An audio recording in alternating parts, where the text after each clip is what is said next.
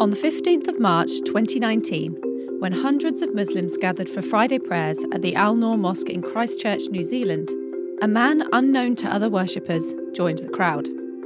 He was greeted with a friendly smile by Haji Daoud Nabi. Welcome, brother, he said, before the man opened fire, shooting Nabi dead, and moving on to shoot other members of the congregation. He then travelled to another nearby Islamic centre and opened fire once more. He was on his way to a third place of worship when he was arrested by police.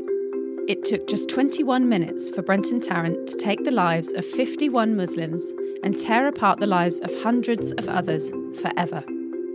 On August 27, 2020, he was sentenced for the murders. Life in prison without parole, a sentence never before handed down in New Zealand. Prior to the attack, Tarrant had posted photographs of the guns he would use on Twitter explained his plan to users of an unregulated internet forum, and sent out a rambling 74 page manifesto. His dedication to his online existence was such that he even live streamed the massacre on Facebook for anyone to see. This is Beyond the Headlines. I'm Taylor Heyman, and this week we're asking how do people become radicalised online, and what can be done to stop it?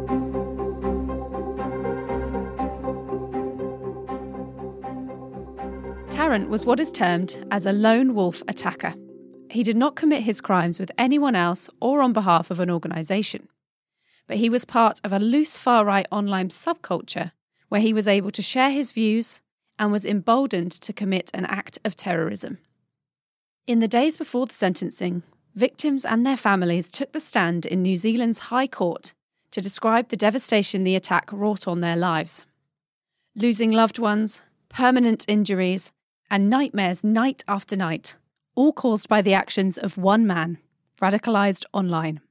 First, what is radicalisation? Radicalisation is the gradual process whereby individuals are socialised into extreme beliefs that are articulated in non-violent and or violent acts.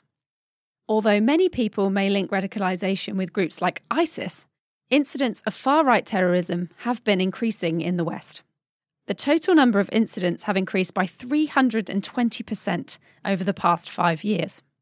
For Tarrant, the Christchurch shooter, we know that after the death of his father in 2010, he quit his job and began travelling through Pakistan, North Korea, Eastern Europe, France, and elsewhere, while also becoming increasingly involved in the world of online white nationalism. The online element of radicalisation is very powerful. COVID 19 and the unprecedented number of lockdowns around the world forced many to stay at home or risk legal consequences. The action rang alarm bells for those studying radicalisation and extremism online, who feared isolated individuals could be drawn into extremist organisations or ideas while alone with only the internet for company.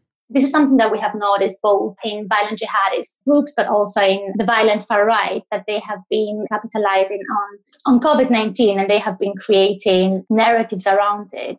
This is Athina Tzemprin from Moonshot CVE, an organization that works to intervene to prevent the radicalization of people online. So groups like white supremacists, they use moments of chaos as part of a theory called accelerationism. So is the idea that participating in mass attacks will accelerate the collapse of social structures and enable um, rebuilding of a society in the form of a racially pure nation. And we've seen that happening in uh, violent far right, in platforms that violent far right discussions uh, are taking place. This idea of the collapse of social structures is apparent in the writing of the Christchurch killer.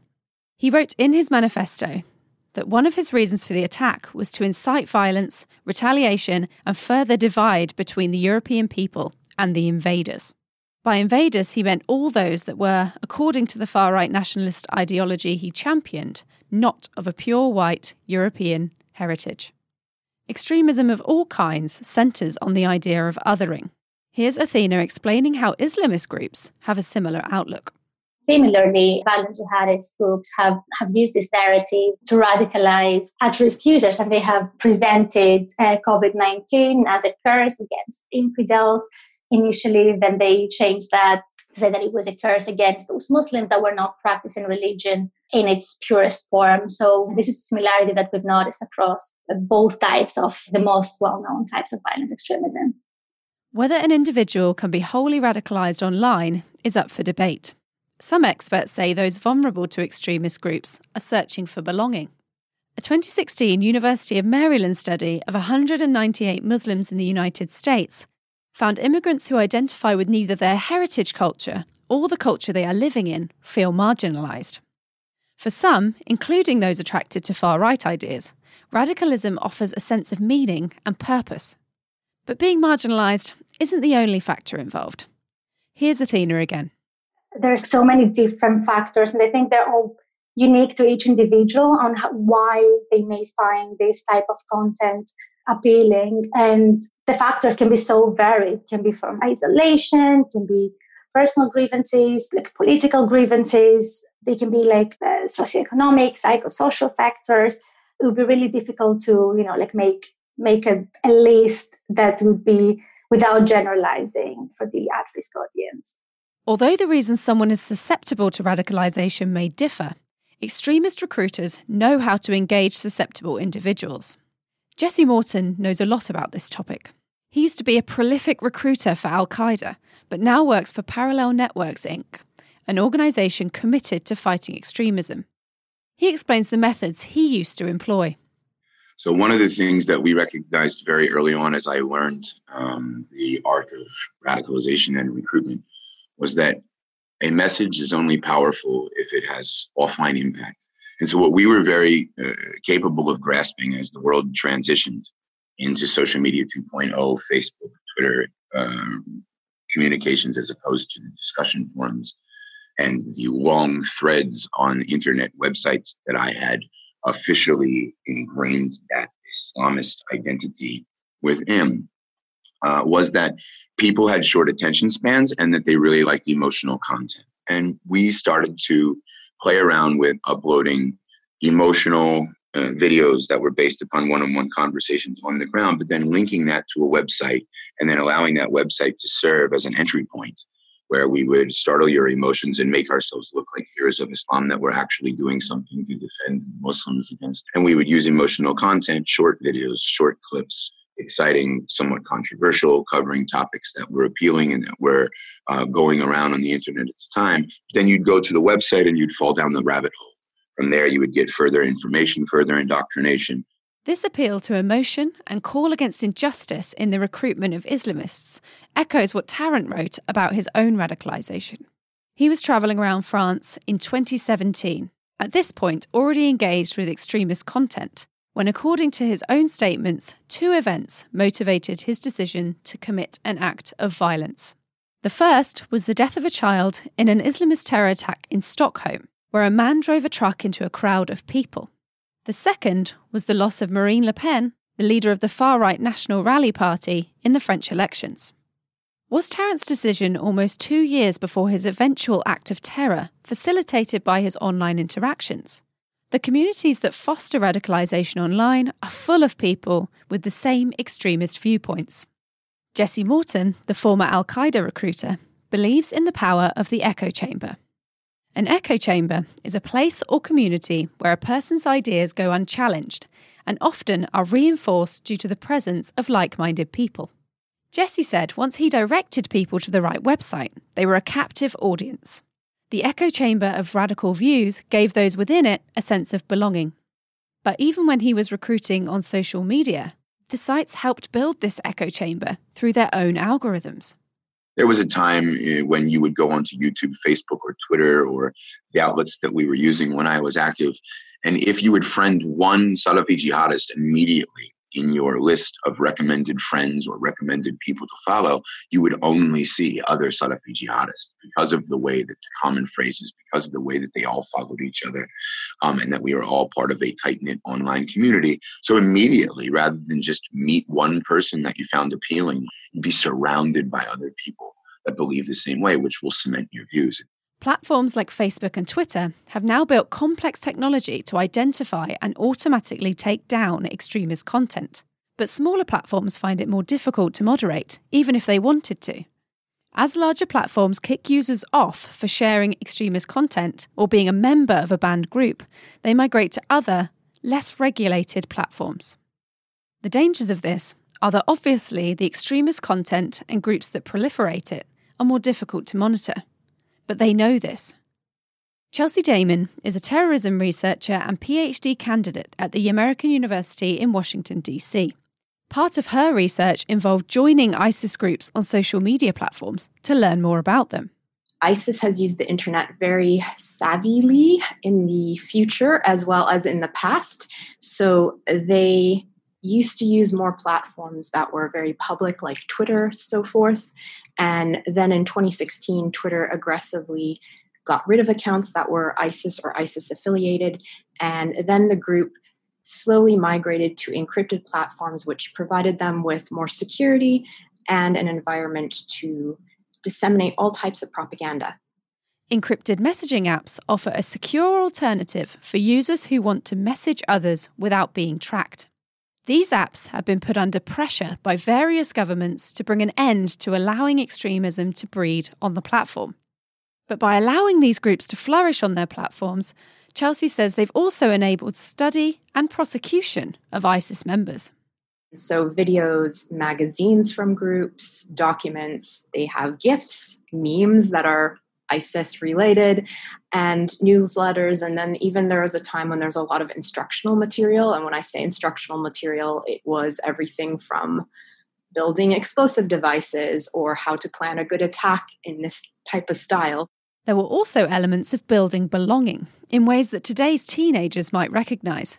As we talked about earlier, many of those driven to extremism of any kind are searching for a feeling of fitting in and often find a community among fellow extremists. Brenton Tarrant, in his own manifesto, alluded to this sense of belonging. He decried the multicultural, egalitarian, individualistic insanity. Yes, it is quite rambling, and said that like minded young men and women look for allies in the flesh and online to congregate, discuss, despair, strategize, debate, and plan. All friendship groups have shorthand they use to get along. You may use jargon at work or certain emojis to represent your thoughts in a WhatsApp group with friends. It's the same for ISIS followers and the far right. Here's Chelsea. This consists of material that still has a message and still resonates to the audience that recognizes symbolism that's within the content, but it also is not the gore that potentially could turn other people off. And in my own research, I think that this is used to expand the audience of potential supporters. Some of the content, which is really interesting, are especially with ISIS, they love cats. Um, there's a lot of cat gifts, cat memes, cat themed groups as well. Um, another thing that we see, which is also interesting, is is chocolate themed gro- groups, and sometimes I wonder if this is also to avoid potential shutdowns of channels and groups by naming them something that doesn't associate with ISIS necessarily or a terror group. So it could be a way of evading shutdowns as well. Another thing that just as you and I do when we're texting friends or even sending emails is the use of emojis.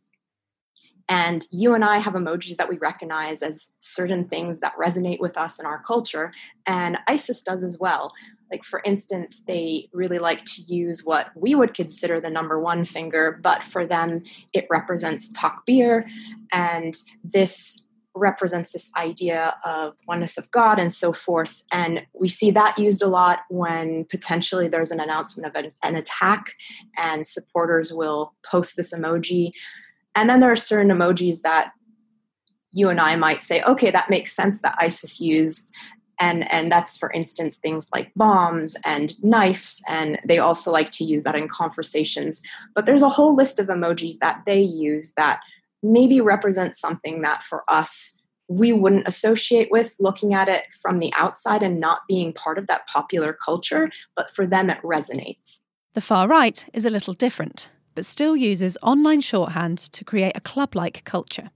So the far right groups have a lot of content online, and a lot of it tends to be within meme form, which is an interesting development because the memes tend to be in a way that there's like humor involved, but yet they still have messages which, once again, if you're in that group, you would associate with. And it's almost a way of having plausible deniability that if anyone takes this meme and then commits an attack, um, whoever posted the meme can say, oh no, it was a joke. It wasn't meant to incite violence. So that's something interesting we're seeing with more of the far right leaderless resistance movements um, here in the States and elsewhere. Brenton Tarrant, the Christchurch shooter, made a number of references to far right online culture. From catchphrases commonly used on the websites he visited to music played during the massacre that other followers would recognise. Not only was this a hat tip to the people he was trying to impress or had been inspired by, it also led to people searching for the music afterwards. Moonshot CVE analysed the demographics of people engaging with the music featured in the livestream video of the New Zealand attack between October 2018 and March 2019. They found the dramatic spike in interest in the music tracks he played was 90% male and 40% were between the ages of 18 and 24. Although Tarrant himself claimed he did not commit these acts for fame, in fact, he called the idea laughable. His act has been cited by other extremists since. Gunmen in the El Paso Walmart shooting, the Poway, California synagogue shooting, and the Al Noor Islamic Center shooting in Norway all cited the Christchurch killings and Tarrant's manifesto as inspirations for their crimes. Tarrant himself cited Anders Breivik, the far right terrorist who killed 77 people in Norway in 2011, in his own manifesto an Institute for Economics and Peace study of 32 far right terrorist attacks that killed at least one person between 2011 and 2018 found that less than a quarter of the perpetrators had definite in person contact with other far right individuals or groups. Over a third appear to have been primarily radicalised online. The FBI also sees online radicalization as a threat. In June 2019, Michael McGarrity, the FBI's counter-terror assistant director, addressed a US Congress hearing on the federal response to white supremacy. In recent years, lone offenders have committed the most lethal domestic extremist violence. These offenders primarily use firearms and often act without specific guidance from a group. Radicalization of domestic terrorists primarily occurs through self radicalization online, which can sometimes present mitigation difficulties. It is a challenge for law enforcement. The internet and social media enables individuals to engage other domestic terrorists without face to face meetings. We've seen multiple devastating attacks committed by domestic terrorists in recent months. Most recently in the U.S., these include the shootings at the Chabad of Poway Synagogue in Poway, California, and the Tree of Life Synagogue in Pittsburgh, Pennsylvania. Although the evidence of radicalization online is very compelling, it isn't something that exists in a bubble. Here's Chelsea. I've been doing research in this field for many years and I've seen pretty much everything, yet I'm not radicalized. I'm not going to go attack a mosque or a synagogue or an individual. An older study from 1999, titled The Sociology and Psychology of Terrorism, put together by government agencies in the USA, looked at a vast array of groups and people to try to discover what type of individual becomes a terrorist and why. The study describes the general traits of an individual terrorist as someone who is alienated from society, has a grievance, or considers themselves a victim of an injustice. They also found the terrorists were over 80% male. Although there are terrorists who fall outside of these categories, it is fair to assume online radicalisation draws a certain crowd. You're less likely to be radicalised by extremist content if you're a woman who has a sense of belonging and a deep sense of gratitude for your circumstances in life. But even with these tendencies documented, what can be done to prevent people becoming radicalised? There is a debate on how extremist content online should be tackled. Athina explains the conundrum. I think that when it comes to violent extremist content, yes, it should be taken down, especially violent extremist content. And I think that social media platforms have definitely sped up their efforts to um, identify this type of content very quickly and remove it. But uh, like I said before, yes, violent extremist groups are also very tech savvy and they they've learned their game and they know how to circumvent all these new bans and policies and moving from one platform to the other which of course yes i can see like the the challenge being very big for the type of work that we do because we see violent extremist groups moving from the more mainstream platforms like Facebook or YouTube or Twitter to more fringe platforms like Telegram and Hoop and Gab and all the chan platforms. It definitely becomes more difficult to, to monitor this type of uh, behavior and ensure an early intervention or early counter earlier counter messaging efforts Research from Tech Against Terrorism, covering 45,000 URLs since 2014, found half of the top 50 platforms used by ISIS are small and micro platforms, such as Telegram, Kik, and Ask.fm. But there are ways to tackle this trend. In 2017, Facebook, YouTube, Twitter, and Microsoft were among the internet giants to form the Global Internet Forum for Counterterrorism. Larger members of the forum collate and share a database of terrorist content, which smaller members of the platform are welcome, but not obligated, to use to help identify similar content on their own platforms. But some smaller sites have shown no interest in changing. This led researchers at Moonshot CVE to realise they needed to intervene earlier in the process. Athina explains the multi pronged approach to intervening early work with a variety of content that aims at undermine extremist narrative. So sometimes with facts, sometimes with emotional appeal, sometimes with comedy. Other times we try to tackle the underlying factors and vulnerabilities and grievances or like psychosocial factors that may be making those users more vulnerable to radicalization. So we've tried lots of different types of content. A lot of uh, content that we have found to resonate a lot is uh, testimonies of former extremists, uh, but also of victims and survivors of violent extremist attacks.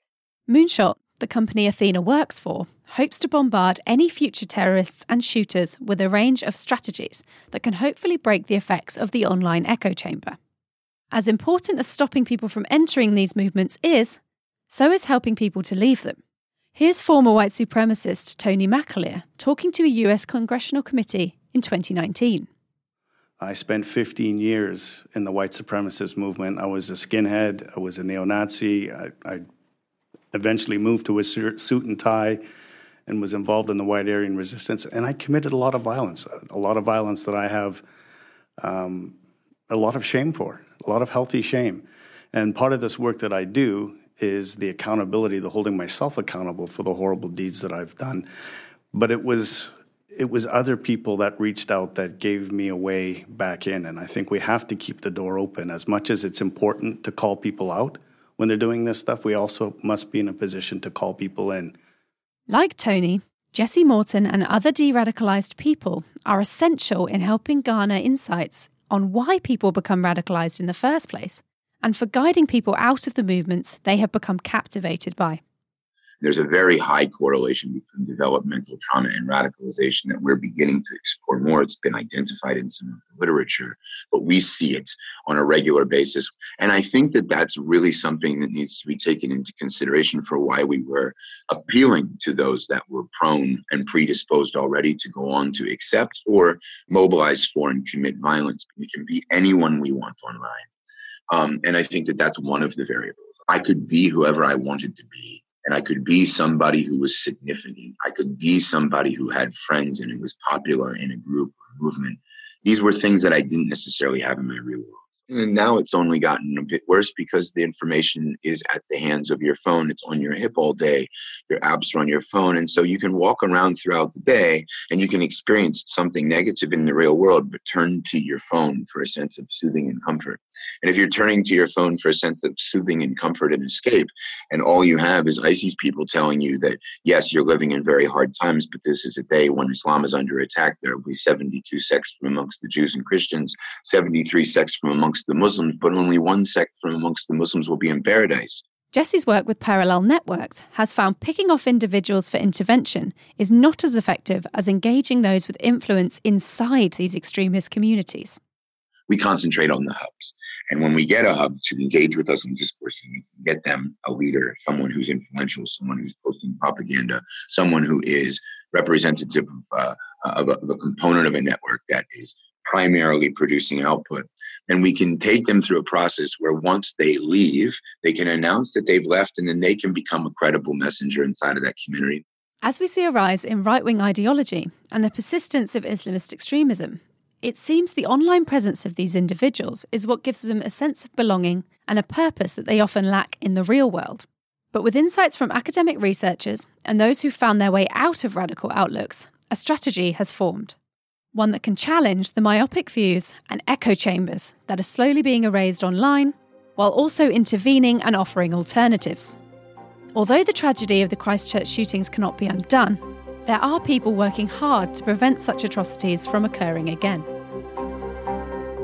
This is Beyond the Headlines. I've been your host, Taylor Heyman. Thanks this week to Athina Tzemprin, Chelsea Daymon, and Jesse Morton. If you've enjoyed this episode, please subscribe, and if you can spare a minute, we would really appreciate a review. This episode was produced by Aisha Khan and Arthur Edison.